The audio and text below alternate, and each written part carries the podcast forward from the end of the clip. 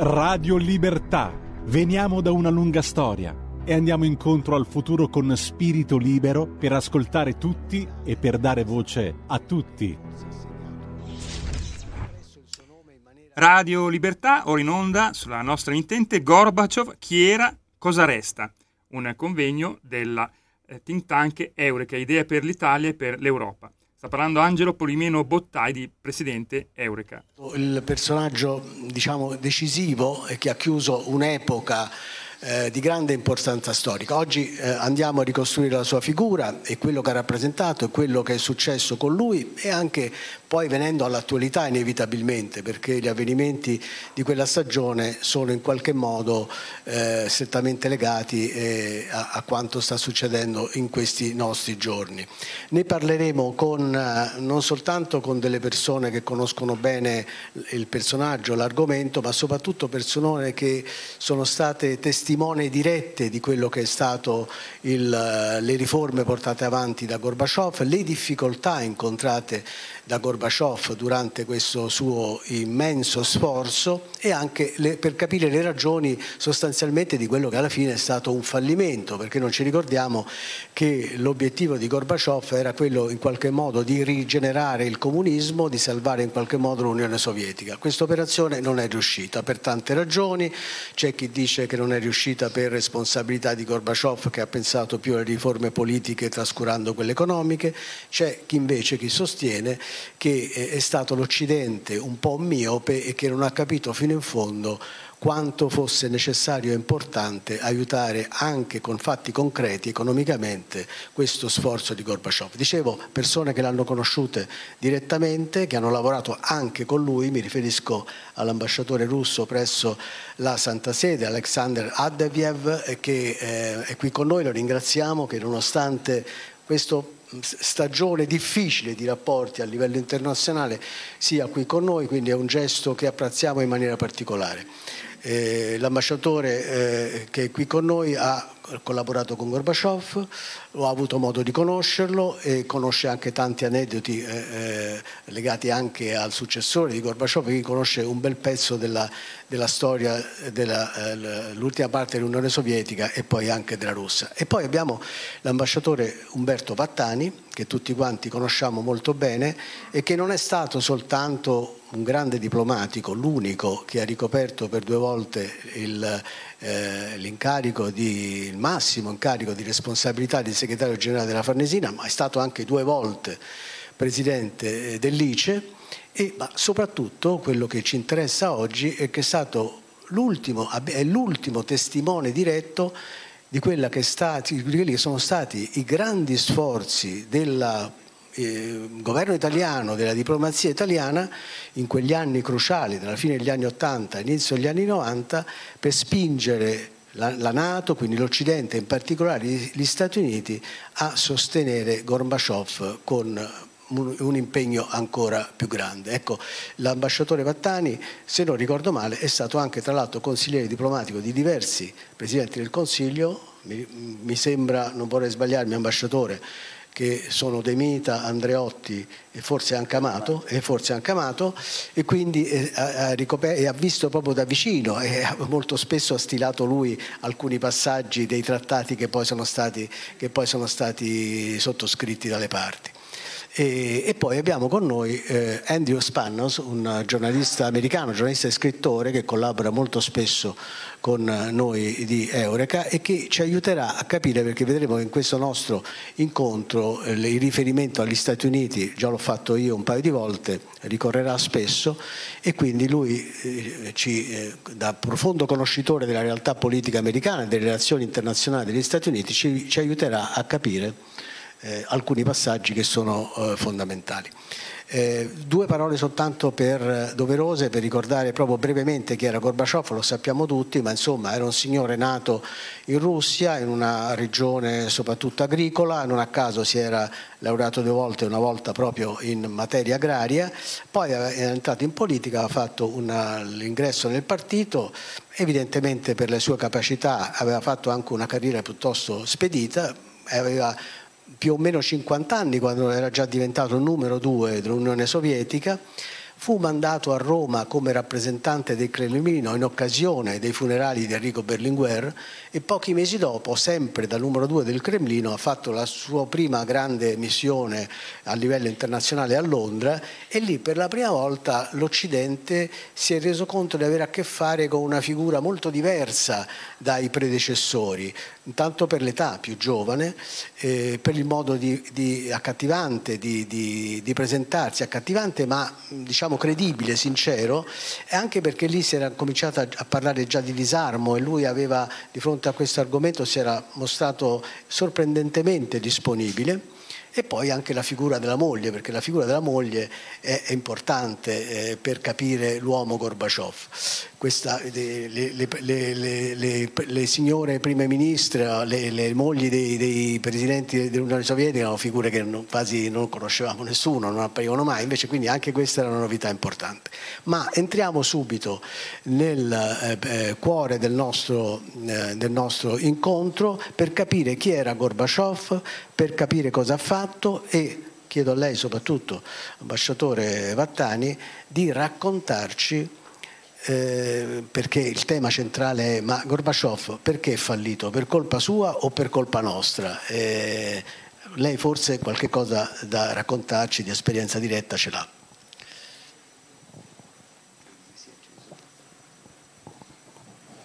Pronto? Uno? Sì, credo. Grazie, buonasera a tutti. Eh, io ringrazio eh, Angelo Polimeno Bottai di aver organizzato questa serata insieme e sono molto grato all'ambasciatore Alexander Avdeyev di aver accolto l'invito di partecipare a questa rievocazione di una figura che, come ha detto Angelo Polimeno Bottai, è più grande di, delle dimensioni naturali. E se ricorderemo quello che ha fatto e quello che lascia, eh, non potremo fare a meno di dire che la sua presenza sulla scena mondiale ha veramente cambiato il mondo e sono molto lieto che l'amico Andrew Spanhaus sia anche lui con noi perché ci consentirà anche di sviluppare una specie di dialogo a più voci eh, su quella che è stata questa straordinaria stagione della storia. La guerra fredda, tutti voi ricorderete quella famosa frase di Churchill nel 1946, eh, dopo la seconda guerra mondiale, è calata una cortina di ferro da Stettino fino a Trieste sul continente europeo. Ebbene, la guerra fredda è stata un periodo che alcuni, molti qui ricordano, e che è stata relativamente un periodo di pace per quanto riguarda l'Europa, perché l'equilibrio del terrore, come lo si chiamava allora, tra i due blocchi faceva sì che le uniche vere problemi e crisi si svolgessero molto lontano da noi, in Corea, eh, in Vietnam, ma a noi qui in Europa le ricadute erano relativamente piccole e modeste. Cosa accade? Che io tornando eh, da Londra vengo inviato a Ginevra per la CSCE. Cos'era la CSCE? Trent'anni dopo eh, la nascita di questo periodo della guerra fredda, l'Occidente finalmente accoglie una proposta di Brezhnev, il segretario generale del Partito Comunista, dell'Unione Sovietica di avviare un processo nuovo, una specie di coesistenza pacifica e mi ritrovo a Ginevra a occuparmi di diritti dell'uomo. Un altro mio collega si occupava dei principi politici e un altro della collaborazione economica. Ebbene, per dirvi quello che era l'atmosfera allora, non riuscimmo nemmeno a mettere su un pezzo di carta i punti all'ordine del giorno perché i nostri amici sovietici dicevano no, se tu scrivi questo prima di un altro vuol dire che è più importante, per noi sono tutti della stessa importanza. Vabbè, ma come fai a scriverli tutti insieme? Allora si inventò un cesto, tre cesti per ognuno di questi settori e come usciva il tema, a caso, random, voleva dire che si poteva parlare, ma non si poteva scrivere nulla, perché soltanto alla fine, quando tutto fosse stato scritto, si sarebbe in qualche modo cercato di arrivare a una conclusione. Beh, è stato un periodo incredibile, non riuscivi a parlare, si aprivano le riunioni, nessuno chiedeva la parola, si chiudevano subito dopo e cominciavano dei capannelli dove si cercava di parlare. Questo era l'anno 74, 75 si firma a Helsinki eh, il famoso atto finale della conferenza sulla CS, la cooperazione e la sicurezza in Europa e, sembrava effettivamente di aver fatto però un grande passo avanti, perché si parlava di principi che riguardavano i rapporti tra gli Stati, principi di collaborazione economica e più importanti di tutti si cominciava a parlare di diritti dell'uomo, cioè riunificazione delle famiglie, la possibilità per i giornalisti di visitare i paesi, di riferire anche in Unione Sovietica, quindi fu un grande passo avanti.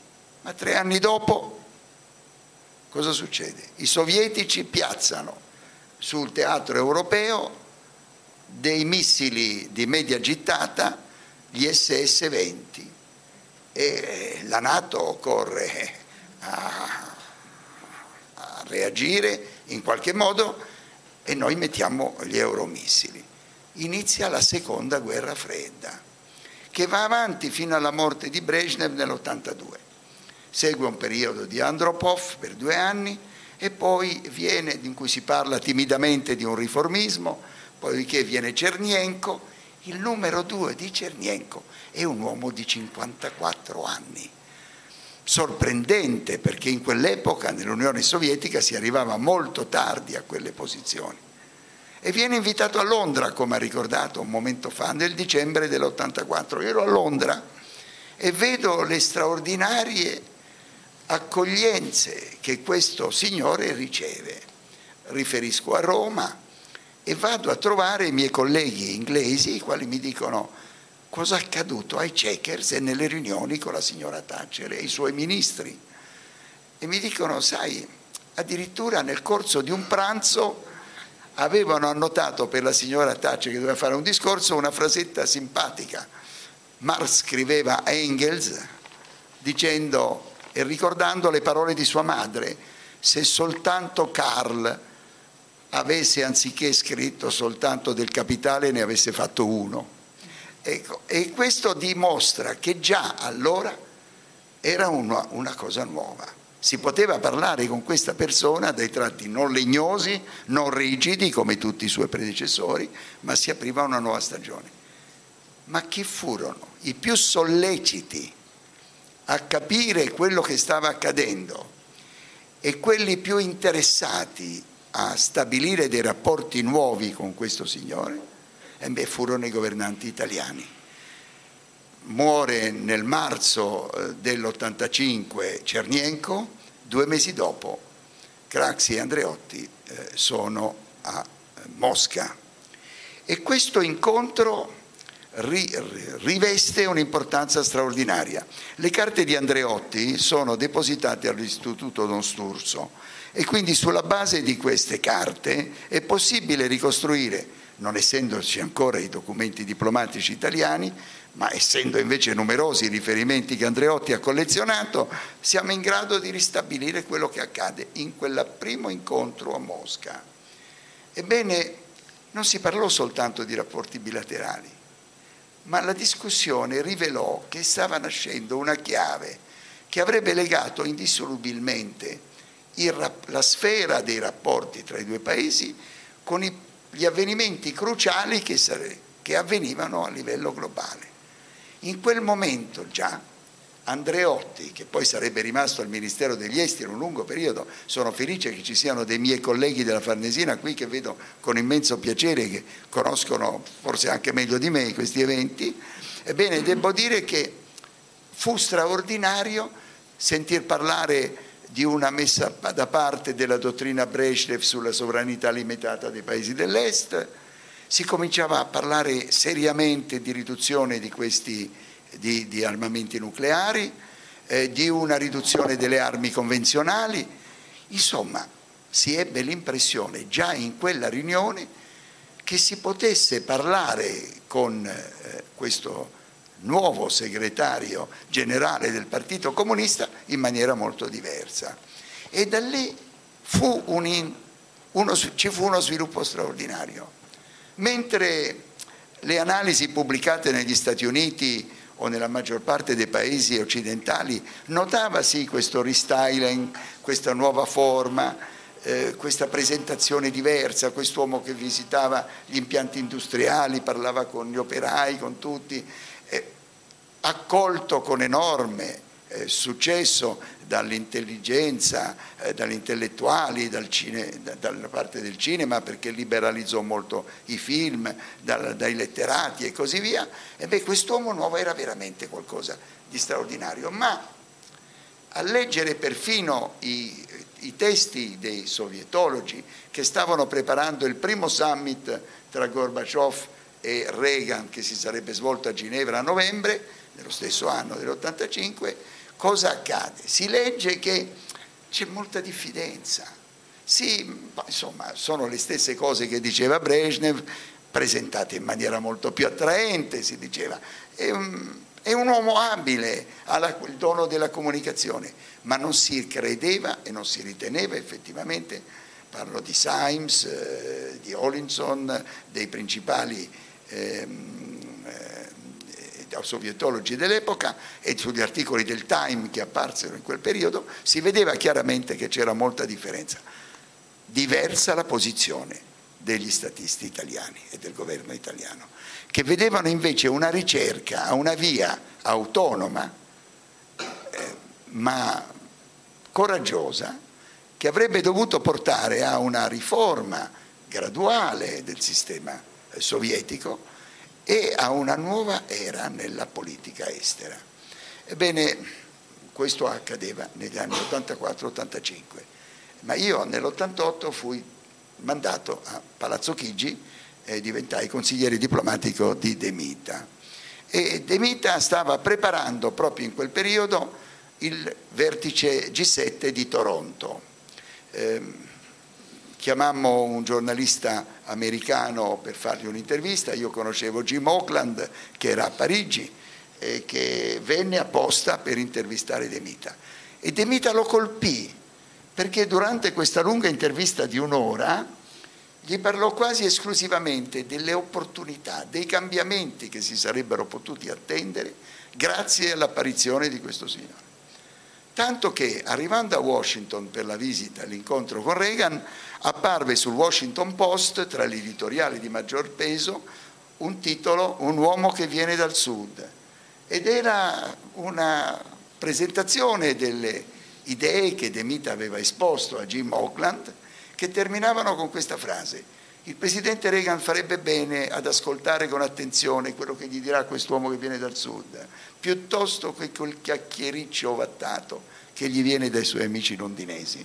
Non avrà fatto piacere alla signora Thatcher, ma certamente era una delle migliori presentazioni che si potessero attendere. Pochi giorni dopo, al vertice di Toronto, De Mitta insistette perché si modificasse il testo messo a punto dagli Sherpa mesi prima e per un lungo periodo, dicendo che non rifletteva la nuova stagione dei rapporti estovedi.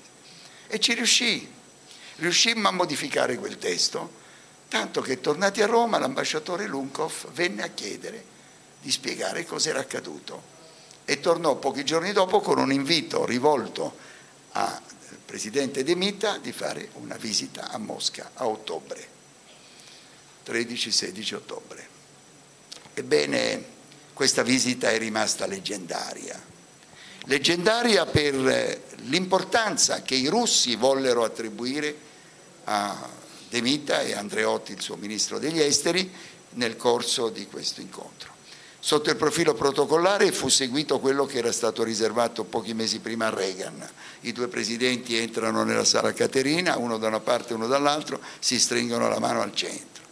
Ma da lì fu una serie infinita, un, una serata al Bolshoi organizzata da noi italiani, una mostra su Italia 2000 che faceva, mostrava il, ma, il meglio della tecnologia italiana, eh, venne tutto il governo, erano presenti eh, tutti i comparti dell'economia, Leopoldo Pirelli, Gianni Agnelli, insomma fu una cosa eccezionale.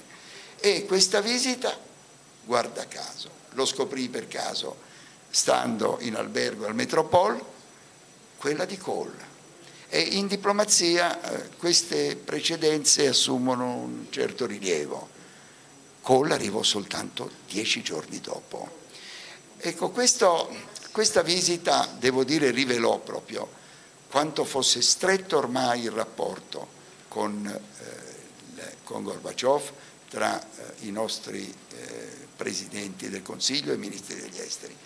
Tanto che successivamente, quando l'anno successivo, nell'89, cominciarono i primi segnali, ma ce ne accorgemmo solo nell'autunno, perché nella riunione G7 a Parigi per i 200 anni, che coincideva con i 200 anni della rivoluzione, nessuno si accorse che stesse succedendo qualche cosa di drammatico a est. Si parlava molto della Jugoslavia, che era in una situazione molto più severa, ma non si parlava certo del crollo di Berlino o di quello che sarebbe successo dall'altra parte. Ebbene, pochi mesi dopo, eh, con sorpresa generale, lo hanno ammesso tutti quelli che erano lì, da Mitterrand alla signora Thatcher al cancelliere Kohl, venne fuori quel fatto straordinario dei tedeschi che uscivano, che riuscivano a uscire dalla, dall'Ungheria, da tutti i paesi del centro, si riversarono il crollo del muro di Berlino e ci furono appena nove giorni dopo che Mitterrand, spaventato da quello che, se, che stava succedendo, convocò una riunione a Parigi. Ma nessuno parlava di riunificazione della Germania, nemmeno eh, il cancelliere Kohl. Eppure nel giro di poche eh, settimane mesi cambiò tutto. I regimi comunisti caddero uno dopo l'altro, come per un effetto domino, e a un certo punto si vide che la reazione sovietica non era quella di impedire questi fenomeni, ma di, in qualche modo di non solo tollerarli, ma anche di comprenderli e di accompagnarli. Tanto che nel corso del 90 fummo noi a preoccuparci con la presidenza italiana che cominciava il primo luglio della rapidità con cui la, la Germania si stava eh, riunendo. Tutti ricorderanno la famosa frase di Andreotti, amo talmente la Germania preferisco che ce ne siano due per cui fummo presi di sorpresa al punto che decidemmo, e fu un colpo straordinario, di cercare di accelerare l'unificazione monetaria, perché bisognava togliere alla Germania il marco tedesco. Già era preponderante dal punto di vista economico, si stava riunificando, aggiungendo 18 milioni di persone in più, sarebbe stato un colosso nell'ambito europeo bisognava in qualche modo stringerla, riunirla all'interno dell'Unione Europea, della CSCE, della Nato e questo fu il grande capolavoro di Andreotti, perché in due mesi e mezzo fu approvato il mandato per l'Unione Economica e Monetaria. In che modo? Con la sola defezione della signora Thatcher, che pagò caro questo suo distinguersi dagli altri undici, perché un mese dopo non era più a Downing Street. Ebbene, ehm, la, le vicende successive sono abbastanza note. Eh, da parte italiana si riteneva che si dovesse aiutare in tutti i modi Gorbaciov ad attuare eh, questo avvio verso un mercato, verso un'economia meno dirigista, verso una maggiore libertà di movimento di persone, di capitali e di altro. Ma come disse una volta Andreotti agli americani che gli dicevano ma non va abbastanza veloce, noi gli butteremo un salvagente solo se affoga. Ma noi perché dobbiamo farlo affogare? Diamoglielo prima, diamogli gli aiuti. E gli di, e spiegò, ma non possiamo creare un'economia di mercato con un decreto, insomma ci vuole, ci vuole qualcosa di diverso. E allora un momento assolutamente nel quale si vide la differenza tra la posizione italiana quella americana e quella di alcuni altri europei fu quando eh, Andreotti si sentì chiedere da Gorbaciov nel maggio del 91 io vorrei venire al G7 e Andreotti scrisse eh, io annotai in quei giorni non lo chiede come un mendicante lo pretende e lo pretende per tutti quei cambiamenti che sta consentendo di realizzare a livello internazionale. Una lettera eh, partì per eh, Major, che avrebbe presieduto il G7, un'altra per Bush e noi organizzammo eh, una colazione prima dell'avvio del G7 con Kohl, Mitterrand e con Andreotti, cercando di facilitare questa riunione. Ma le cose non andarono come noi volevamo. Ci furono delle resistenze da parte del Giappone per via delle isole Kurili, che sapete sono molto discusse tra i due paesi, ci furono molte obiezioni da parte americana e inglese e quindi questo viaggio di Gorbaciov al G7 di Londra a Lancaster House non diede per niente i risultati che ci aspettavamo. Andreotti, prima di ripartire per Roma, volle andare a trovare l'ambasciata russa a Kensington Gardens, ma si vedeva che c'era una forte delusione da parte di Gorbaciov. Un mese dopo, un tentativo di colpo di Stato mentre era in Crimea lo mise in difficoltà e telefonò, appena tornato a Mosca, il 22 di agosto, telefonò Andreotti e disse che la moglie, purtroppo Raissa Maximovna, non muoveva più un braccio. Era commovente sentirlo parlare perché si vedeva che l'uomo aveva veramente subito con questo colpo di Stato, tentativo di colpo di Stato, un forte colpo non soltanto alla sua, alla sua reputazione, alla sua autorità, ma anche fisicamente, psicologicamente, era diverso. Andammo con Andreotti in Cina a settembre e mi disse che mentre eravamo lì a Shanghai fermiamoci a Mosca sulla via del ritorno e lo vedemmo il 23 settembre tornando indietro, provato, eh, in grande difficoltà. Rimaneva soltanto un altro momento di, in cui ci si poteva dare un aiuto e Andreotti lo colse. Ah, era previsto che ci fosse il vertice nato a Roma nel novembre del 91, a, pochi, a due mesi dopo. E allora ci mettemmo al lavoro e cercammo di modificare il cosiddetto concetto strategico della Nato. Per la prima volta fu reso pubblico, fino allora erano documenti riservati, fu reso pubblico. Ricordo che alla fine, mentre ci stavamo salutando, eh, tutti quanti, era finito il vertice, arrivò un commesso con un telefono dicendo che c'era qualcuno da Mosca che voleva parlare con con Andreotti, era Gorbaciov. E Andreotti cercò di spiegargli quello che aveva inserito in quel testo dove l'Unione Sovietica non appariva più come una minaccia, come un possibile partner. Le minacce erano altrove, era il terrorismo, erano altri problemi che si presentavano già allora. Ma non si capiva, al telefono era difficile. E allora Andreotti disse le mando Vattani e io fui, feci questo viaggio a Mosca con questi documenti della Nato, ma era già novembre, era il 10 novembre, era tardi e da lì a poco eh, l'Unione Sovietica eh, sarebbe finita. L'ultimo atto che vorrei rendere noto è eh, le parole che, eh, che Andreotti pronunciò con Yeltsin invitato a Roma a dicembre, intorno al 20 dicembre del 91. Ormai eh, la stella di Gorbaciov eh, stava declinando rapidamente, quella di Yeltsin era invece salita e noi in Italia fummo i primi ad invitare Yeltsin, il nuovo presidente della federazione russa, a Roma. E nell'incontro a Palazzo Chigi Andreotti gli disse queste parole.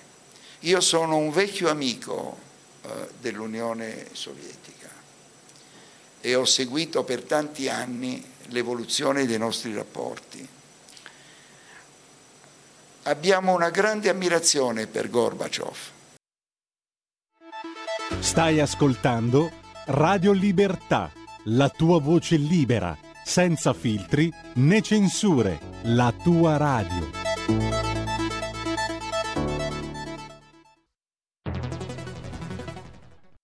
C'è chi te la racconta sbagliata e chi te la racconta male. C'è chi te la racconta tagliata, e chi te la racconta al contrario e chi non te la racconta affatto. QDS te la racconta giusta Ogni giorno la tua terra, il suo presente, le sue attese, la sua volontà di rinascita. Leggi, abbonati, scegli il quotidiano di Sicilia. l'informazione giusta per crescere insieme.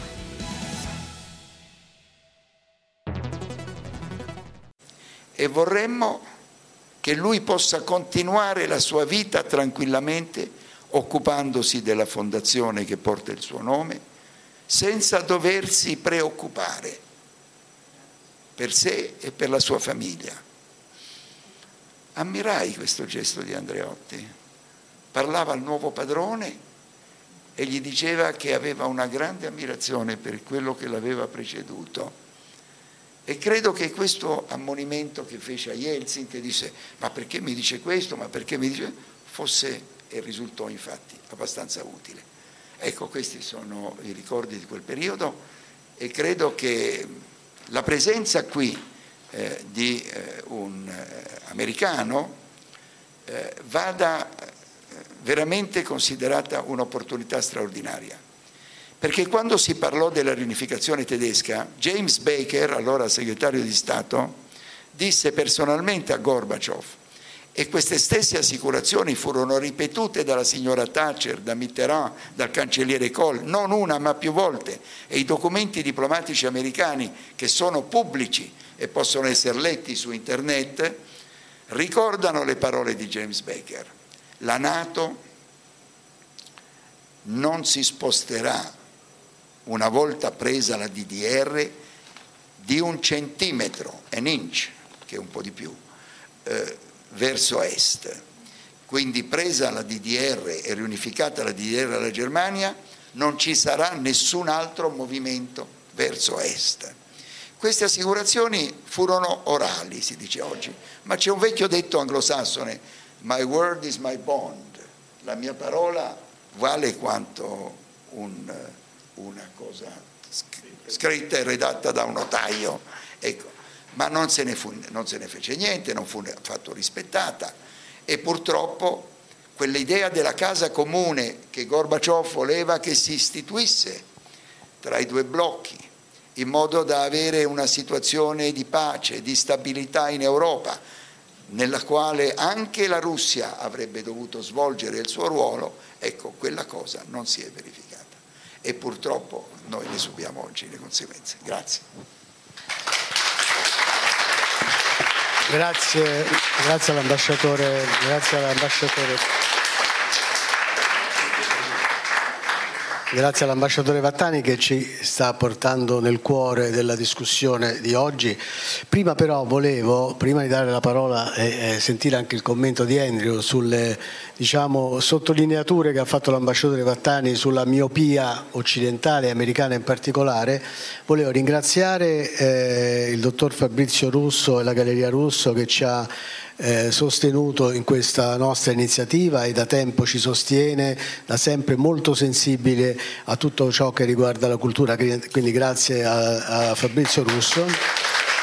Volevo Volevo anche approfittare per presentare la dottoressa Marie Giulie Ceravolo che è qui con noi, vicino all'ambasciatore russo, che parlerà in italiano e che noi aspettiamo a far parlare perché la curiosità è forte e quindi vi vogliamo tenere tutti qui ma eh, ci aiuterà nel caso in cui l'ambasciatore dovesse avere bisogno di dire qualche cosa in francese, non ne avrà bisogno, ma nel caso fosse la dottoressa Ceravolo ci aiuterà. E vediamo ora la risposta eh, di Andrew. Io ho, mi sono segnato, sono usciti in questi giorni con la morte di Gorbaciov tanti articoli, ricordi interessanti, ce n'è uno che secondo me tra questi che fa il caso nostro perché il, la testimonianza di un altro ambasciatore, qui abbiamo l'ambasciatore italiano e russo, russo. Questo è l'ambasciatore americano Jack Matlock, che probabilmente voi conoscete, e che in una bella intervista sul Corriere della Sera eh, di pochi giorni fa eh, ha, ha, raccontato alcuni episodi e in particolare forse eh, ehm, fa ehm, traspare anche un certo pentimento, almeno di una parte degli Stati Uniti, per eh, l'atteggiamento assunto in quel, in quel momento là. Perché, dice Matlock, eh, a un certo punto la Thatcher, quando ormai non era più mini, primo ministro, mi volle incontrare. Lui, Matlock, è stato ambasciatore a Mosca, mi pare dall'87 al 91, ed era il consigliere diplomatico di Reagan proprio riguardo alla Russia, quindi conosceva benissimo tutti i dossier, tutti i vertici che leggere tutti i contenuti, eccetera.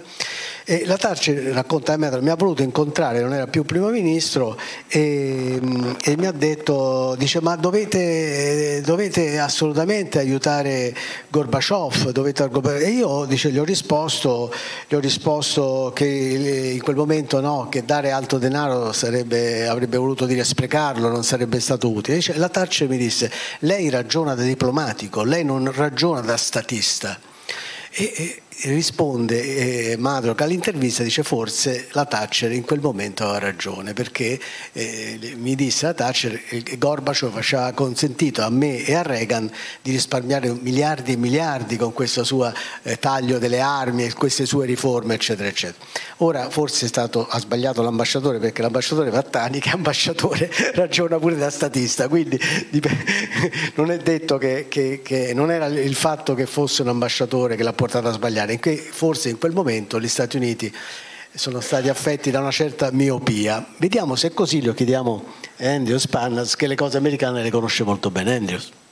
Della prima, eh, della prima scossa in Ucraina. Mentre un, una persona come Joe Biden, come sappiamo bene, nel 97 pure lui disse sarebbe folle cercare di, mettere, di allargare la Nato ai Baltici, per esempio. Eh, tanti altri americani avevano nel tempo una una posizione molto più cauta, però non è prevalsa quella, quella posizione, chiaramente. Um, noi festeggiamo Gorbaciov per la fine della guerra fredda, perché ha avuto il coraggio di aprire e anche il coraggio di non resistere, non utilizzare la violenza, la forza per cercare di, di bloccare un cambiamento che rischiava chiaramente di, eh, insomma, poteva diventare qualcosa di molto molto peggiore in termini di, proprio di disgregazione.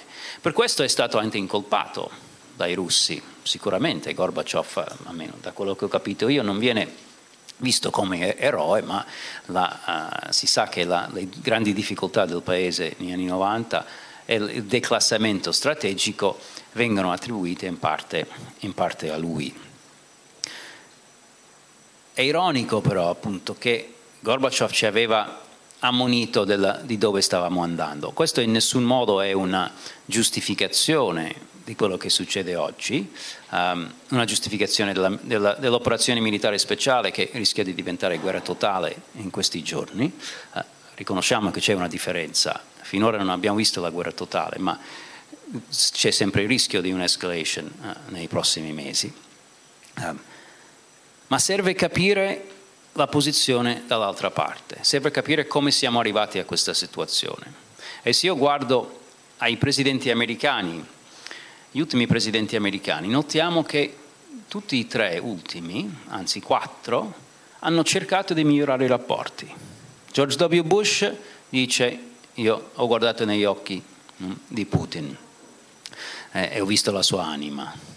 Uh, Barack Obama inizia il reset, che non va benissimo, però c'è la cooperazione a un certo livello, c'è l'accordo per esempio in Siria per tirare fuori, eh, estrarre le armi chimiche.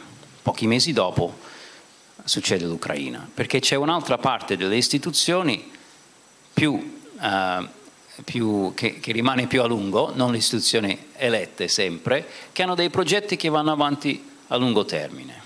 Eh, e questi progetti tendono a rendere molto difficile per il presidente eletto negli Stati Uniti eh, attuare la propria politica. L'abbiamo visto con Donald Trump, chiaramente. Tutte le grandi critiche a Trump, ma Trump voleva avere un, un rapporto migliore con Putin. Non è successo così, in, in, realtà i rapporti sono peggiorati durante gli anni di Trump e le armi eh, all'Ucraina sono aumentate di molto durante gli anni di Trump, nonostante le sue resistenze iniziali. Anche Joe Biden, se ci ricordiamo, uh, di, poco più di un anno fa uh, si è incontrato con Putin a Ginevra e iniziò una serie di uh, riunioni tra le due parti su temi importanti. Addirittura la Russia ha arrestato dei hacker su indicazione degli Stati Uniti, cioè cose che uno non, con tutte le accuse che girano oggi non si aspetterebbe mai. No? Uh, però purtroppo ci sono delle tendenze istituzionali da una parte e anche dall'altra che vanno nell'altra direzione. Uh, come aveva ammonito Gorbaciov, un atteggiamento di disprezzo verso la Russia farà crescere la parte conservatrice, i hardliners, cioè eh, quelli con un atteggiamento più duro in Russia. E questo è quello che, che stiamo vedendo. Quindi cito tutto questo e parlo di questi, eh, questi problemi dentro le istituzioni americane non per fare il whataboutism, questo si dice adesso in inglese, cioè uno dice, si fa la critica alla, alla, Russia, uno dice sì, però anche gli americani hanno fatto qualcosa da un'altra parte. Dice, non è che dobbiamo mettere tutto sullo stesso piano, io non ho dubbi su quello che è l'importanza di una, una società democratica, una società libera, però non siamo, purtroppo non abbiamo, per fortuna non abbiamo il monopolio del bene da una parte e soprattutto dobbiamo capire le ragioni e i diritti di tutte e due le parti. Questo lo possiamo fare, io credo che Gorbaciov ci abbia detto negli anni, ammonito di questo e ha lavorato tantissimo per garantire questo miglioramento dei rapporti che oggi più che mai serve. Grazie. Eh, allora, Andrew, Andrew, che ringraziamo di essere venuto qui oggi, ci dovrà lasciare in anticipo perché ha un altro, però prima che, che, che vada via devo per forza farti una domanda.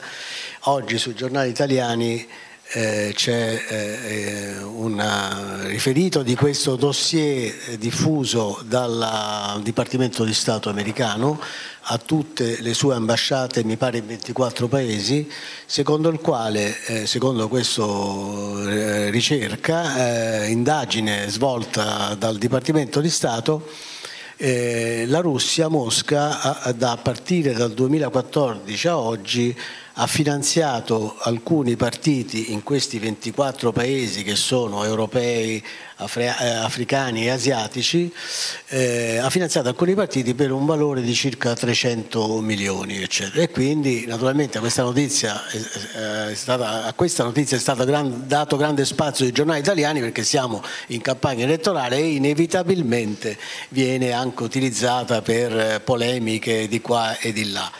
Eh, ora ci si chiede ma possibile che sia arrivata proprio durante la campagna elettorale italiana, eccetera. Anche se poi leggendo il resoconto di, di, questa, di questa cosa qui sembra addirittura che l'Italia non sia menzionata, quindi non è chiaro questo francamente. Comunque volevo un commento tuo che sei americano. Sicuramente la... Uh la, la, decisione di fare uscire questo non è dettata da, dalla campagna elettorale eh, italiana, semplicemente perché si tratta di tantissimi paesi, ma sicur- viene anche in un momento propizio, per, almeno per una parte della politica italiana, che, eh, che verosimilmente non avrà la maggioranza nel prossimo, nel prossimo Parlamento. Um, e sono anni che negli Stati Uniti abbiamo deciso che uh, una sorta di, di, trasparenza a metà. Cioè, uh, dal 2016, quando Hillary Clinton ha, uh, ha perso le elezioni, si è voluto dare la colpa agli hacker russi. Sono passati anni a cercare di dimostrare questa, questa cosa senza riuscire minimamente a, a, farlo, nel senso se uno va a vedere i numeri dei, delle pubblicità Facebook o tutto quanto che hanno fatto, eh, è, risibile. Ma il problema è che si dà a questa, si sta cercando di dare una, una colpa, come se fosse una colpa giuridica, legale, uh, all'altra parte per operazioni politiche e di intelligence. Um, io, se, se, mi dicono dagli Stati Uniti che il, il governo americano è a favore di una, una certa opposizione in un, in un, paese, prendiamo uno facile, la Venezuela, no? vi diamo dei soldi, a questo sicuramente diamo dei soldi, uh, suggeriamo, diamo aiuti per suggerire come, no, come arrivare a, a, a, a, cacciare Maduro, sì, c'è stato chi ha proposto operazioni militari per farlo, Trump è stato saggio, ha detto no, non lo facciamo questa cosa qui. Um, quindi le operazioni di, di influenza, operations of influence si dice, sono molto comuni. Allora, che la Russia abbia cercato e stia cercando di influenzare i politici, quindi eh, che, che, vede come positivi per la sua causa, la sua politica, non mi sorprende per nulla e non posso dire che non lo facciamo anche noi. Quello che eh, sarebbe carino però è di fare un bilancio pubblico, visto che siamo in tempi di competizione, cioè abbiamo stabilito durante l'amministrazione Trump un metodo di competizione tra grandi potenze, cioè eh, non dobbiamo fare la guerra fredda, almeno spero questo, anche con la Cina, dobbiamo competere, cioè vedere chi riesce con il proprio sistema a essere più forti economicamente e anche vincere nella guerra culturale, una sorta di soft power. Se guardo il bilancio della National Endowment for Democracy, un, un ente del governo americano, c'è una lista di tutti i gruppi in Ucraina a cui abbiamo dato tantissimi soldi nei anni, come ha detto Victoria Nuland, più di, di cioè miliardi, adesso 5 miliardi in 20 anni. Insomma, abbiamo promosso apertamente questi, questi gruppi a livello segreto forse qualcosa in più, però sicuramente apertamente facciamo questo. La Russia viene accusata adesso di dare i soldi nelle valigette ai politici, uh, forse semplicemente dobbiamo essere tutti più trasparenti su quali sono le nostre operazioni politiche. E io penso questo, se posso dire anche sulla politica italiana, i partiti, adesso vado a un incontro politica, sulle elezioni italiane, se c'è qualche partito italiano che dice che dobbiamo avere un altro atteggiamento verso la Russia, eh, che lo dica, che lo dica apertamente e si faccia un dibattito pubblico. Uh, questo è il problema. Non, non penso che abbiamo bisogno di un clima di dire tu hai parlato con Putin, tu hai fatto quest'altro, quindi uh, ti, ti, ti, ti mettiamo alla gogna. Parliamo apertamente, dibattiamo su quali sono le posizioni dei due paesi e che vinca il migliore. Grazie Andrew comunque, fermo restando che al momento questa storia del finanziamento ai partiti italiani, parliamo, gira da, da qualche anno, al momento non, non, è stata trovata traccia alcuna. Ci sono partiti diciamo, sospettati sia nel centrodestra che nel centrosinistra, ma nessuno di questi per ora sono state trovate tracce. Comunque ho letto poco fa che il presidente del Copasi, Radolfo Urso, incontrerà il capo della polizia nei prossimi giorni, quindi ci sarà un incontro del ehm, invece, eh, eh, naturalmente chiederò all'ambasciatore Advayev di eh, Gorbaciov, però prima volevo chiederle un commento a questa eh, eh, notizia, diciamo così, di questo dossier americano su questi presunti finanziamenti russi a partiti di altri paesi. A lei, ambasciatore. Grazie molto. Prima di tutto vorrei dire che sono molto felice di essere invitato qui per parlare del mio presidente, presidente con cui ho lavorato, eh, Mikhail Gorbachev. E io sono molto contento e felice che qui sono presenti i miei colleghi, eh, ambasciatore Umberto Vatani, ambasciatore Ludovico Ortona, eh, con cui noi abbiamo eh, lavorato, eh, lavorato tre decenni insieme o più, più per costruire la Casa Comune Europa. Casa Comune Europa era il eh, sogno di Gorbaciov, di, di Mitt, di Andreotti, di Mitterrand. E il presidente americano eh, Reagan e eh, Bush per, padre erano anche partecipanti di questo processo e questa era la nostra periodo felice, la, la più felice eh, penso nella nostra politica, carriera diplomatica. In ciò che concerne eh, la, la diffamazione mh, dello Stato eh, eh Dipartimento di Stato americano, vorrei dire che noi abbiamo tutti i diplomati un, un regola, una legge. Propaganda lavora per la diplomazia, ma non la diplomazia per la propaganda. I mm, diplomati non sono piccoli incaricati eh, per le propagandisti. È peccato che eh, il Dipartimento di Stato è divenuto propagandista mm, nel, nelle scope elettorali eh, dimenticando che esiste la diplomazia, le relazioni internazionali, bisogna avere eh, le testimonianze per ogni dichiarazione sulle influenze, eccetera, eccetera. Bisogna essere molto, molto prudenti per questo, perché queste dichiarazioni empoisonnent, come in italiano? Sì, sì, le relazioni bilaterali internazionali. Grazie. Vorrei continuare con il mio presidente Gorbaciov la sua vita. Ogni 30 anni dopo il crollo dell'Unione Sovietica, l'epoca di Gorbaciov necessita di un'analisi oggettiva ed è molto importante tenere in mente e non trasla- eh, tralasciare aspetti morali di quel periodo. Molti contemporanei di Gorbaciov, e parliamo di milioni di persone, lo ricorderanno con i sentimenti caldi e la gratitudine per l'area di libertà. Gratitudine per l'area di libertà, per la democrazia, la perestroika e glasnost. Certamente questa eh, democrazia, perestroika e glasnost sono i fenomeni eh, che non possono essere costruiti durante un anno, tre anni, eccetera. Noi abbiamo un grande lavoro mh, mm, e qualche generazione per costruire la vera società civile, mh, mm, lo Stato di diritto. Certamente, certamente.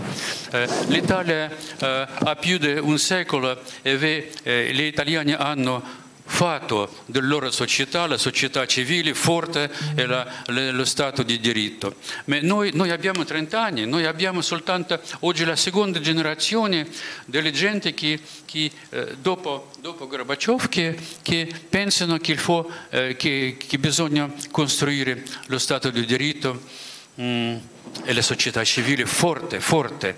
Eh, noi siamo debutanti noi siamo debutanti, bisogna ancora qualche generazione per ottenere i veri livelli eh, in questi processi. Nella Russia di questo periodo di Gorbaciov nascevano prima società, le prime società cooperative, piccole e medie imprese, è nato infine un nuovo tipo di uomo, quello che eh, nel 1985 ha creduto a Gorbaciov e l'ha seguito. Io ho avuto la fortuna di conoscerlo personalmente. Il primo presidente Gorbaciov aveva la dignità di un grand'uomo, sapeva perdonare ed essere generoso, sapeva accettare il punto di vista del suo interlocutore e sì, sono uh, uh, logici lui aveva la forza di, di ritirare i suoi mm, argomenti e accettare gli argomenti del suo interlocutore. Questa è una grande qualità degli, uomini politici e degli dirigenti di Stato. E non ha mai macchiato il suo nome onesto e la propria reputazione con la corruzione e l'avidità. Gorbaciov ha aperto il mondo prima di tutto, eh, prima di lui in sovietico praticamente non poteva uscire dal paese. Per farlo dovevo passare attraverso diversi filtri ideologici. Io mm, mm, ricordo questo, avevo una raccomandazione forte del Partito Comunista, fare il colloquio con i vecchi bolscevichi, avere il permesso dai servizi speciali, la libertà di poter girare il mondo ha aperto gli occhi ai cittadini sovietici sull'intero pianeta e sulle realtà mondiali. Io, giovane, io dovevo andare uh, in Bulgaria e ho passato quattro, quattro commissioni per avere il permesso di uscire del paese dell'Unione Sovietica per andare ehm, in Bulgaria.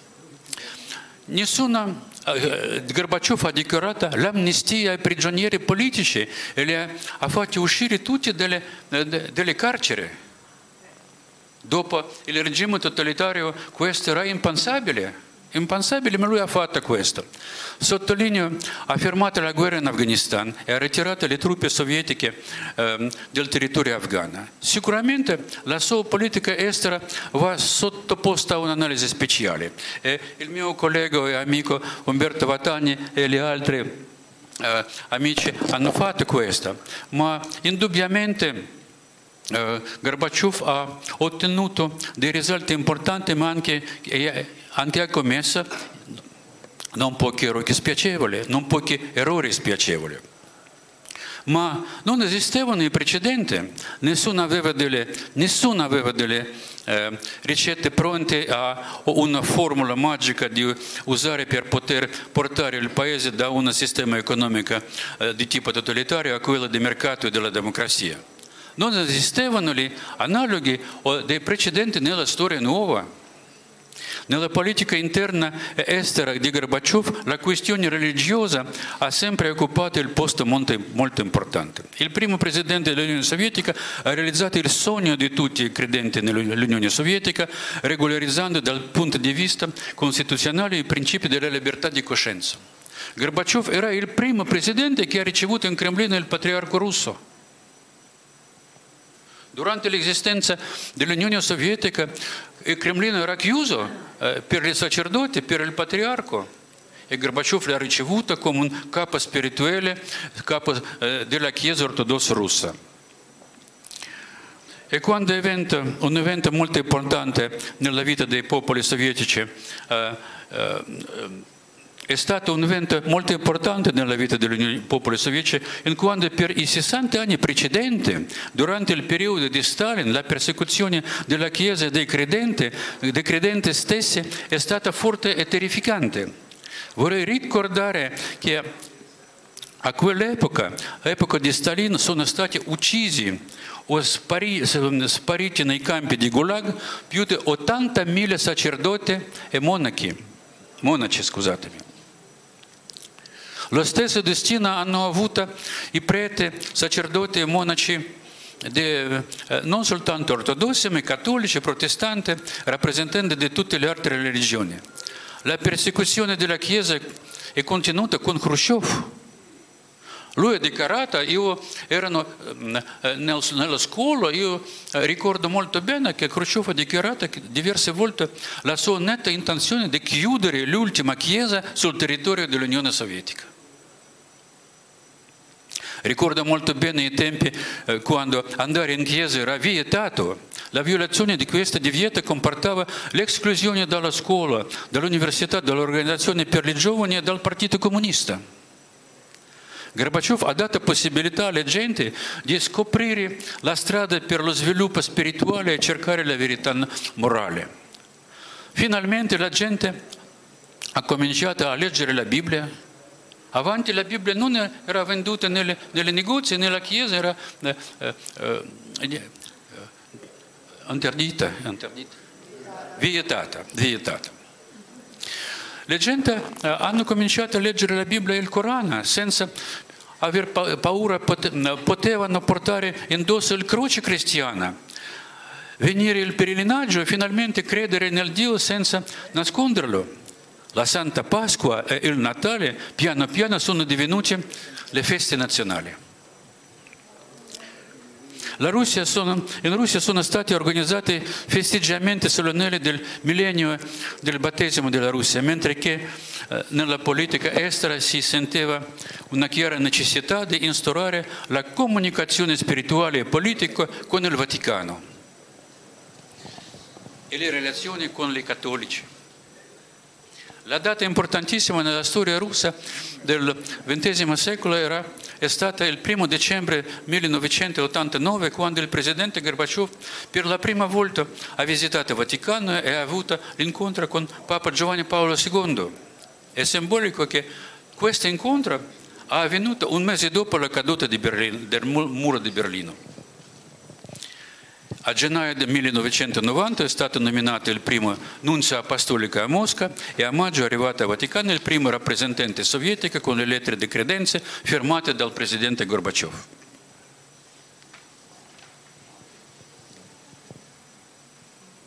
Oggi abbiamo dimenticato che a metà degli anni Ottanta l'Unione Sovietica conduceva non una, ma anzi due guerre fredde. Due una con gli Stati Uniti e l'altra con la Cina ehm, in, in Estremo Oriente. Uno dei principali meriti di Gorbaciov è stata la loro completa conclusione in modo pacifico. Stai ascoltando Radio Libertà. La tua voce libera, senza filtri né censura. La tua radio. Sotto la guida di Gorbaciov è stata conclusa la corsa agli armamenti pesante per l'economia sovietica. Diplomazia di Gorbaciov ha normalizzato le relazioni con i diversi paesi, Vaticano, Israele, Corea del Sud, Sudafrica, e ha cominciato la collaborazione con i paesi occidentali. Il nuovo pensiero di Gorbaciov e la sua visione aperta del mondo contrastavano con le ossoleti dogmi della politica estera dell'URSS. La maggior parte degli errori nella diplomazia di Gorbaciov non erano altro, altro che il risultato dei suoi, fallim, dei suoi fallimenti nella politica interna. Vorrei, vorrei, sottolineare questo. Gorbaciov non è riuscito a stabilire il controllo sul Partito Comunista e a causa di questo è nata una forte opposizione burocratica nell'elite economica e militare del partito.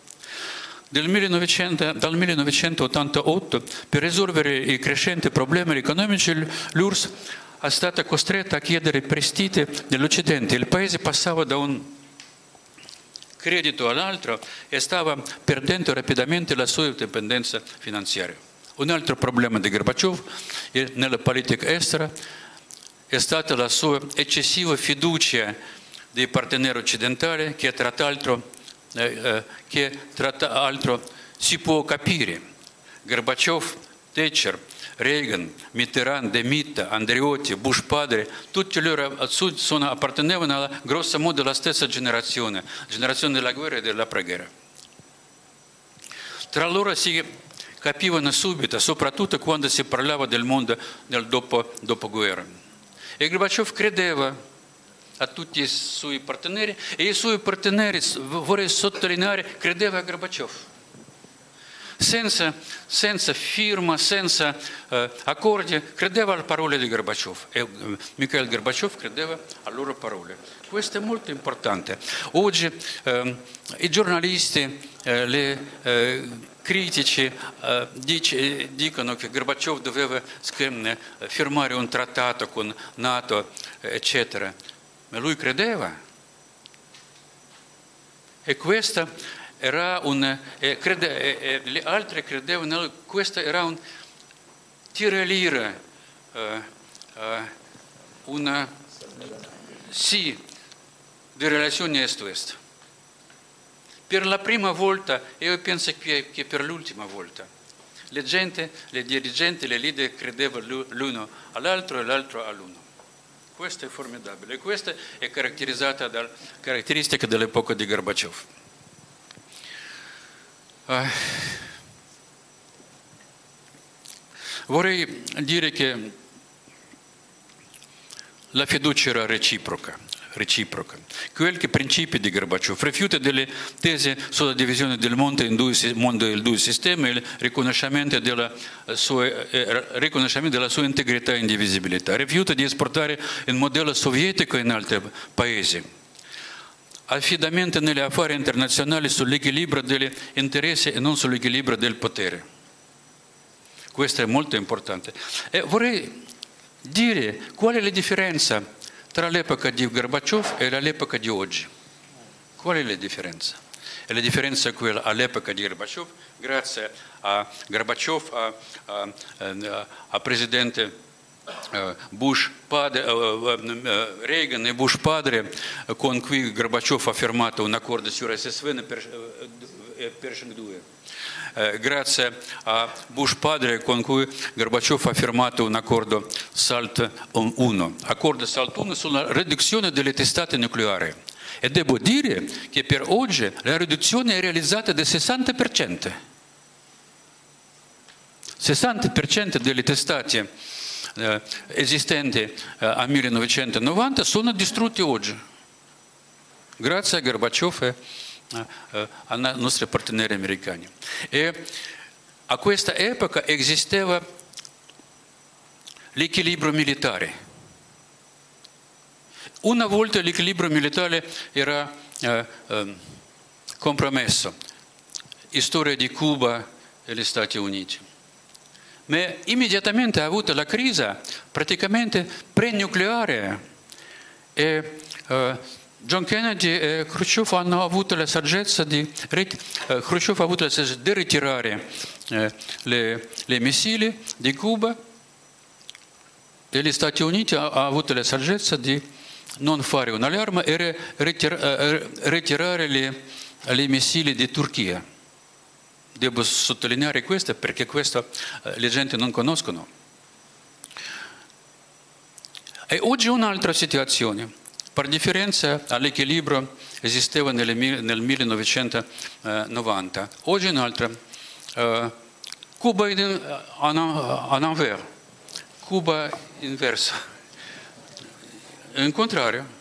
In contrario, piccola Cuba ha, minacciato e ha fatto paura negli Stati Uniti dal punto di vista strategico e oggi tutta l'alleanza atlantica è alla frontiera del, dell'Unione della Russia. Devo aggiungere che nella conferenza uh, um, in Germania, uh, a Munich, Munich uh, come Munich, sì, la, la, l'ultima, sì, quanto? Cinque anni fa, io penso, un capo del paese vicino a Russia ha cominciato a dire sul, sul, uh, sul uh, uh, sua propria arma nucleare. Non vorrei dire quale paese, ma eh, vi cap- capite bene di quale paese. Ma questo paese ha un uranium, uranium non, non, non proprio, sì, sì, ma è sufficiente per la testata, per stata, eh, testata eh, semplice. E di questo paese eh, eh il missile che è autorizzato eh, ufficialmente, il missile meno 500 km con la testata con, eh, nucleare può essere tirato sulla regione di Mosca. La pressa italiana non scrive questo.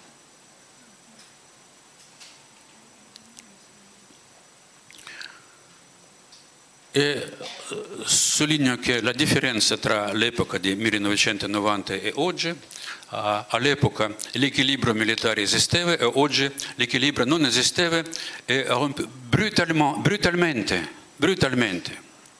Io non voglio parlare di nuovo della fiducia di Gorbaciov e Gorbaciov per questo è criticato dalle, dalle russi oggi, dalle politiche russe, perché non ha, non ha firmato l'accordo per eh, che la Nato prende l'engaggiamento di non eh, allargare. Eh, lui è molto criticato, molto criticato, ma mh, noi siamo nella situazione di oggi dove noi siamo. Vorrei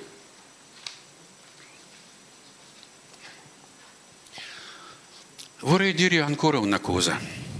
Gorbaciov era molto molto attentivo alle, alle problemi di minoranza etnici. Molto attentiva. Come gli italiani, come esige la Convenzione di Consiglio dell'Europa sui eh, diritti della minoranza, eccetera, eccetera. Che cosa noi abbiamo avuto a Donbass? Le vie italiane dovrebbero comprendere meglio che le altre che cosa succede, perché vi avete avuto la stessa situazione a Alto Adige, nella regione di Alto Adige negli anni 50.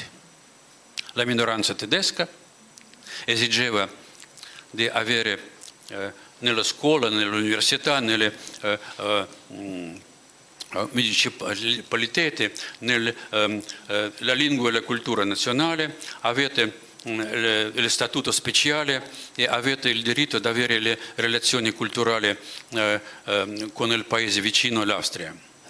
E eh, vi avete tutti a questo periodo gli estremisti in questa regione. E io ho letto la, la, la, stampa italiana, avete le, gli estremisti mh, che, che, minacciavano eh, di una partita e dell'altra. E che ha fatto l'Italia? L'Italia ha fatto in maniera intelligente, ha risolto questo problema in maniera moderna e ha prestito tutti i diritti di minoranza a, a, alla minoranza di Alte Adige. E due o tre volte ho, ho, sono andata in queste regioni aspetta, la mia moglie parla tedesca ha, ha, parlato con la gente e la gente dicono in, in tedesca eh, noi abbiamo il, la lingua natale in scuola, nell'università, eh, eh, abbiamo lo statuto speciale, la vota speciale, la, la stampa in tedesca e io ho chiesto chi vous êtes? Sono risposte noi siamo italiani, noi siamo con fiertà, con dignità. Questa è la soluzione del problema. E la stessa cosa era a Donbass. La minoranza russa che viveva a Donbass e a Lugansk esigeva soltanto, soltanto la lingua nelle scuole, nelle università, nelle municipi, la stessa, la stessa che, eh, che negli anni 50 in Italia. Erano firmati gli accordi di Minsk. Secondo quelli Ucraina ha preso l'engaggiamento di incorporare l'Ucraina e prestare tutti questi diritti. 88 anni abbiamo aspettato e durante questi otto anni hanno bombardato, bombardato Donbass e Lugansk e ha avuto, ha, ha, luogo 13.000 uccisi. 13.000 uccisi. Papa Francesco ha appelé che, ogni giorno bisogna realizzare gli accordi di Minsk. La diplomazia italiana ha fatto questa esigenza. Ma oggi noi conosciamo molto che firmando gli accordi di Minsk, i eh, dirigenti di questo paese hanno deciso una maniera interna di non applicare e soltanto utilizzare questo documento per eh, gagnare il tempo. Gagnare il tempo per riarmamento dell'arma. E poi, eh, eh, sei anni dopo la firma di questi accordi, hanno preso un documento in Parlamento, poi un documento presidenziale nel quale proclamano la guerra come scopo, scopo per Donbass, eh, i popoli di Donbass e di Lugansk. L'Italia non ha proclamato la guerra, al contrario ha soddisfatto tutti i diritti. E un paese vicino a noi ha proclamato la guerra, ha trompato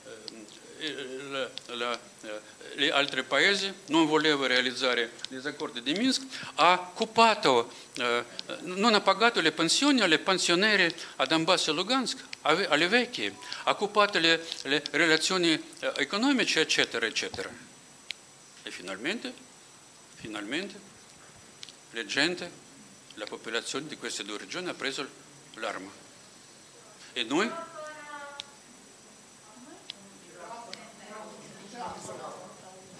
a micro, scusami. E noi, che cosa? Noi abbiamo eh, accetto l'indipendenza perché hanno avuto il forum, eh, il referendum e noi il referendum eh, era positivo. Questa è la stessa che hanno fatto eh, a Pristina gli albanesi, ma gli albanesi non hanno avuto il referendum. Donbass e Lugansk hanno avuto il referendum. E la Corsa internazionale all'AE ha accettato l'indipendenza di, di Pristina. E possiamo le questioni perché eh, eh, rifiutare eh, l'indipendenza ai popoli di Donbass e di Lugansk. Noi, i diplomatici italiani, russi e altri, nel 1971 all'Assemblea Generale delle Nazioni Unite hanno votato positive per eh, il principio principale della, eh, del diritto internazionale, principio di base si chiama, che il territorio, l'appartenenza del territorio deve eh, certamente prendere conto delle storie, delle, ma il primo, primo do, dominanza dell'indipendenza è la volontà del popolo che abita questo territorio. Questo è il principio di base del diritto internazionale oggi. Io ripeto che noi abbiamo oggi la crisi a due livelli. Livello superiore, disequilibrio, completamente disequilibrio tra, eh, eh, in Europa e nel mondo, e il livello eh, inferiore, eh, eh, la crisi eh, provocata dall'ignoranza dei diritti della minoranza. Continuo con, con Gorbaciov. Scusatemi.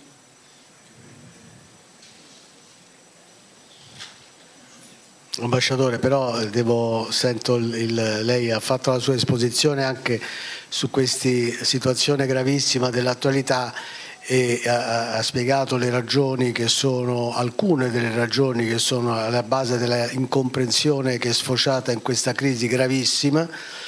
Ciò detto, l'invasione di un paese con le armi e con eh, migliaia di morti è un fatto molto grave e la diplomazia, lei ci insegna, che è proprio lo strumento che in questi casi deve intervenire, al quale bisogna ricorrere per cercare una sintesi e un'intesa su problemi che sono così complessi.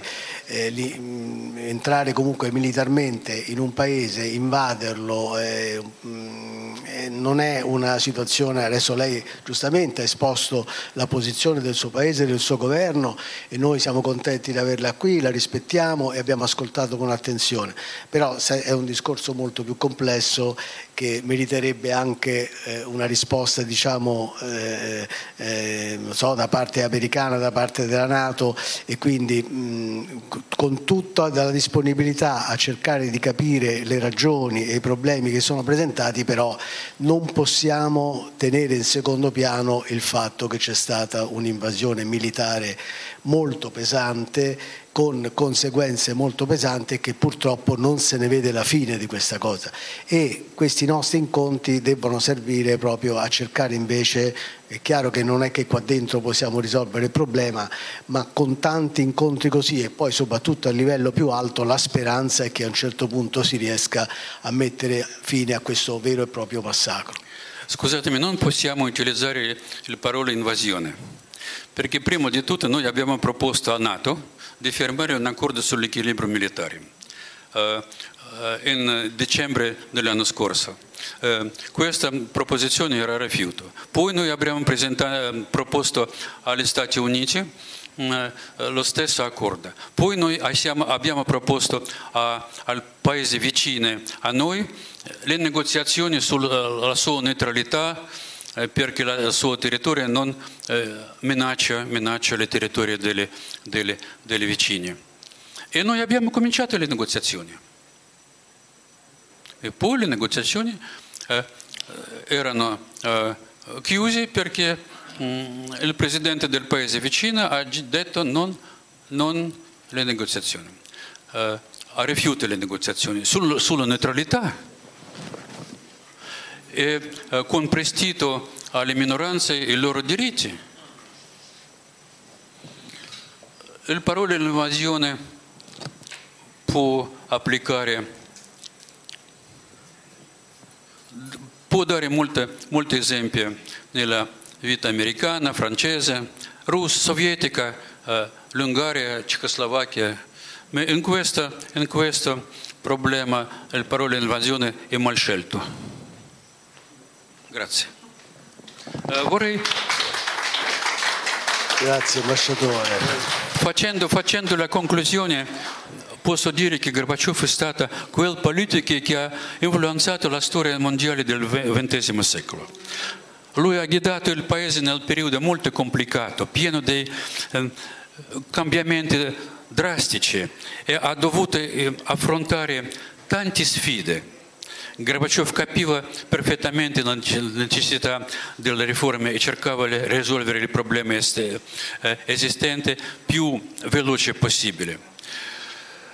È stata una delle importanti figure Gorbaciov del secolo scorso a cui attività ha cambiato il mondo e voglio firmare, uh, uh, finire con la frase Gorbaciov amava molto l'Italia la vostra cultura, la vostra eh, eh, spirito geniale nella scienza, nelle tecniche. E, e lui era molto entusiasta in ciò che concerne la cooperazione bilaterale, politiche, mh, mm, eh, eh, tecnici, militari.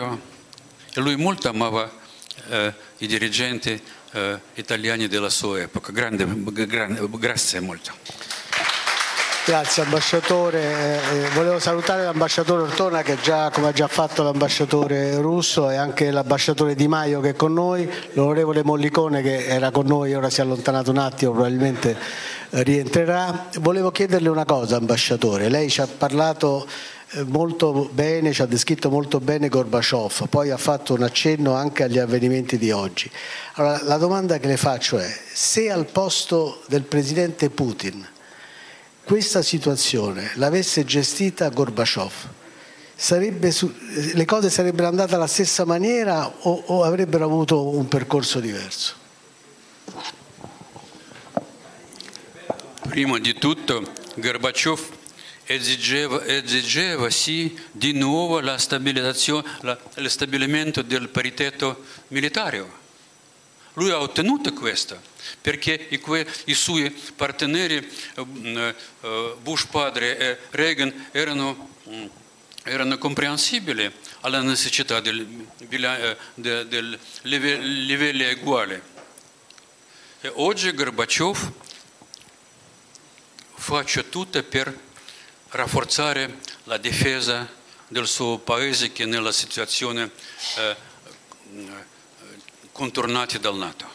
Sono sicuro. Ma avrebbe fatto l'operazione è, militare in Ucraina? Gorbaciov non è, non è filantropo, lui è pratico. E lui ha creato con i parteneri di Occidente, ha, ha creato la situazione propiz, eh, eh, propizia per la pace. E oggi questa situazione non esiste, non esiste e abbiamo la situazione contraria. E non Putin che è responsabile. Ma Gorbaciov avrebbe fatto l'operazione militare speciale. Altrimenti lui non è eletto. Prima di ridare la parola all'ambasciatore Vattani, che gli chiediamo un po' di, di, trarre le conclusioni di questa nostra. Volevo chiederle, ambasciatore, l'ultima cosa che le ho chiesto all'inizio. Questo dossier che è stato diffuso dal Dipartimento di Stato su presunti finanziamenti russi a partiti in diversi paesi europei, asiatici, africani. Lei come, come valuta questa cosa? Uh, lavorano. Uh, questo è un fake, una diffamazione, uh, diffamazione che proviene del, del ministero che dovrebbe eh, occuparsi della diplomazia e non della propaganda. Io ripeto ancora una volta, eh, noi non siamo, noi siamo diplomatici e non propagandisti, i miei colleghi americani anche. Eh, ci sono molti eh, diplomatici professionalmente brillanti e eh, peccato che debbano eh, occuparsi della propaganda e non delle vere negoziazioni sulla pace. Grazie, ambasciatore Battani, a lei. Grazie. Volevo ringraziare molto l'ambasciatore Avdeyev per aver ricordato la figura importantissima eh, di Gorbaciov e di aver fatto alcune considerazioni sulla situazione attuale. Certo siamo ben lontani da quello che si sperava di realizzare negli anni 90 e eh, gli occhi erano puntati allora eh, sugli obiettivi di creare in Europa una casa comune dove tutti si fossero sentiti a loro agio. E l'obiettivo era anche quello di mantenere gli americani eh, sul, sul suolo. Ed è per questo che la Nato, e questa è stata una posizione che Andreotti ha sostenuto, doveva rimanere. Quando Mitterrand, invece il presidente francese, sollecitava lo scioglimento dei due blocchi militari, la Nato da un lato e il patto di Varsavia dall'altro. Noi ritenevamo importante che il collegamento con gli Stati Uniti ci fosse e Gorbaciov era d'accordo su questo. Quello che è mancato, ed è purtroppo, noi siamo figli di quegli anni, dal 1989 noi non abbiamo ritrovato una strada, se ne sono prese delle altre molto diverse, ma quello che era stato immaginato in quegli anni purtroppo non si è realizzato.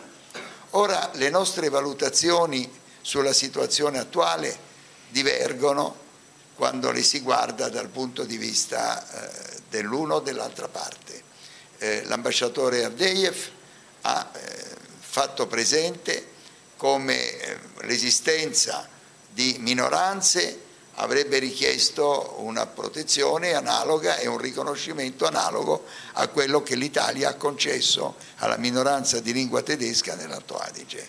Sono ben 137 i provvedimenti previsti nel pacchetto che ha chiuso la vertenza tra l'Italia e l'Austria, il che vuol dire che noi siamo sotto questo punto di vista un esempio da seguire ed è un peccato che nel resto del mondo non si applichi nei confronti delle minoranze stessi, eh, le stesse considerazioni, lo stesso rispetto, la stessa dignità, gli riconosca la stessa dignità che noi riconosciamo alle minoranze in Italia. Ebbene, tutto questo però fa parte delle cause remote di tutto quello che ha portato poi alla situazione attuale. E credo che la grande vittima di questa situazione e della crisi attuale sia proprio la diplomazia, perché parlano le armi, parlano i militari, ma tacciano i diplomatici. Non è che i diplomatici debbano parlare pubblicamente, possono agire anche in maniera riservata e confidenziale, ma purtroppo non vediamo grandi sforzi intesi a riportare le due parti intorno a un tavolo per discutere della cessazione del fuoco e di una possibile soluzione. Non sarà facile, ma certamente se non ci si prova non ci si arriverà mai. E devo dire da questo punto di vista che non possiamo non prendere atto che un eh, paese a noi vicino, la Turchia, che sta nel Mediterraneo, ha svolto un ben altro ruolo cercando di avvicinare le parti e riportarle a un tavolo negoziale. Ora, sui giudizi di valore naturalmente divergono, ognuno ha i suoi, ogni volta che c'è un conflitto i giudizi divergono per definizione e ognuno pensa che poteva risolvere la situazione nel modo per lui e per sé più vantaggioso, ma già nel 1700 il dottor Samuel Johnson, un letterato inglese di grandissimo valore, faceva notare a proposito delle Falklands, che erano a suo avviso soltanto delle rocce messe lì nel mare, eh, che prima di fare qualsiasi cosa uno dovrebbe tentare tutte le strade per evitare di creare vittime e di mortificare tante famiglie che poi finiscono per essere coinvolte in questi conflitti. Stai ascoltando Radio Libertà. La tua voce libera, senza filtri né censura. La tua radio. E diceva che bisognava invece cercare sempre di parlare, di arrivare a una soluzione. E questa è la strada che gli, i governanti italiani hanno sempre seguito.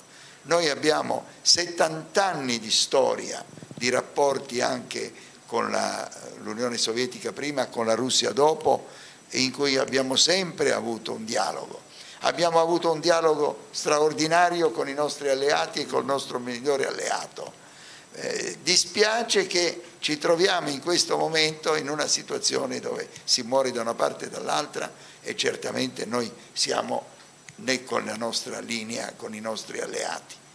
Ci ho detto, tutti gli sforzi, e io faccio parte di un gruppo che si chiama l'Oxford Process, che cerca quando esistono i conflitti di, senza dare giudizi di valore, perché quelli sono naturalmente ognuno ha i propri, cercare di avvicinare le parti, ridurre la, l'ostilità, l'animosità, cercare di interrompere comunque il conflitto e portare a una situazione in cui la pace sia una cosa duratura e possibilmente felice eh, per questo nostro martoriato continente, perché poi stiamo, siamo sempre qui in Europa dove adesso si combatte. Ciò detto, la persona di Gorbaciov è straordinaria, la sua curiosità. Ricordo quello che chiese a Prodi in una colazione che si svolse proprio nell'ottobre dell'88. Gli disse, ma lei è un professore, Prodi era allora presidente dell'IRI, ma lei è un professore di economia, mi può spiegare in due parole qual è la differenza tra un sistema capitalistico e un sistema dirigista, statalista? E Prodi, senza un momento di esitazione, gli disse, lei è cacciatore? E dice sì. E quando lei va a caccia delle lepri con il cane, chi corre più veloce, la lepre o il cane? Beh, la lepre. Vede, si è dato la risposta a lei stesso.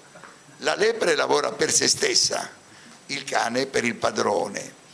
Ora, queste sue osservazioni eh, piacevano a Gorbaciov il quale era convinto che sotto il profilo dell'innovazione tecnologica, della qualità dei prodotti, ci fosse molto da cambiare nell'Unione Sovietica. L'Unione Sovietica a suo avviso avrebbe dovuto fare passi di, da gigante grazie alla tecnologia occidentale e grazie all'introduzione di un sistema meno punitivo per l'industria e piccole e medie industrie, come ha ricordato l'ambasciatore Avdeyev, che si erano moltiplicate in quel periodo.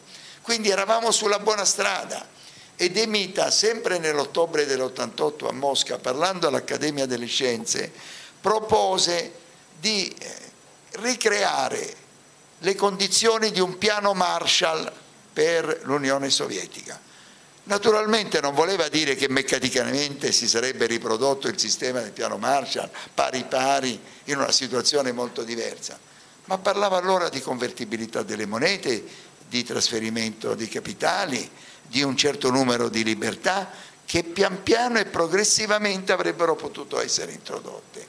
Ed era questo che noi italiani avevamo proposto ed era, nonostante ci fosse qualcuno contrario in Italia, lo stesso Craxi criticò questa idea, ma Andreotti e De Mita erano convinti di questo e portavano con sé la Francia e la Germania. Erano i tre paesi che in tutte le riunioni cercavano di facilitare i rapporti dell'Unione Sovietica con le grandi istituzioni finanziarie, con, la, comunità economica europea, come si chiamava allora, e e cercando di facilitare questo passaggio da un'economia statalista a un'economia più di mercato. Ebbene, queste cose purtroppo non si sono verificate e non si sono verificate e riferendomi a quello che ha detto l'ambasciatore Avdeyev a proposito della Nato e dello spostamento e dell'allargamento della Nato. Devo dire che c'era un altro motivo per il quale Gorbaciov non avrebbe potuto chiedere per iscritto un impegno di quel tipo perché esisteva accanto alla Nato il patto di Varsavia e come avrebbe potuto dire, essendo in vita il patto di Varsavia che scomparirà solo nel tardo 1991, la Nato non si allarga. E come fa a allargarsi? C'è il patto di Varsavia dall'altra parte. Quindi quello era un impegno verbale, ma un impegno verbale che, come ho ricordato prima anche al mio amico Andrew Spanhaus, è un, un impegno che nel mondo anglosassone vale la scritta notarile e invece questo non si è verificato. Purtroppo dobbiamo lamentare questo fatto e eh, vedere in che modo adesso possiamo uscire da queste difficoltà.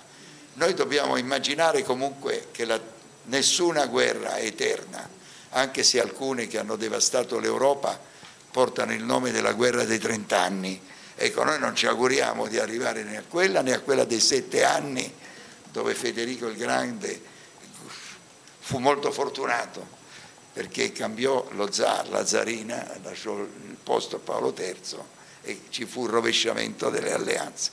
Però ci ho detto, noi ci auguriamo che sono passati già tanti mesi, ci auguriamo che l'inverno ecco, veda eh, un cessate il fuoco, che adesso che ci avviciniamo all'autunno qualcosa avvenga che fermi queste, questo conflitto e che si possa tornare a pensare a come in Europa un nuovo ordine di stabilità e di sicurezza che valga per tutti eh, ci faccia di nuovo vedere il mondo in modo diverso.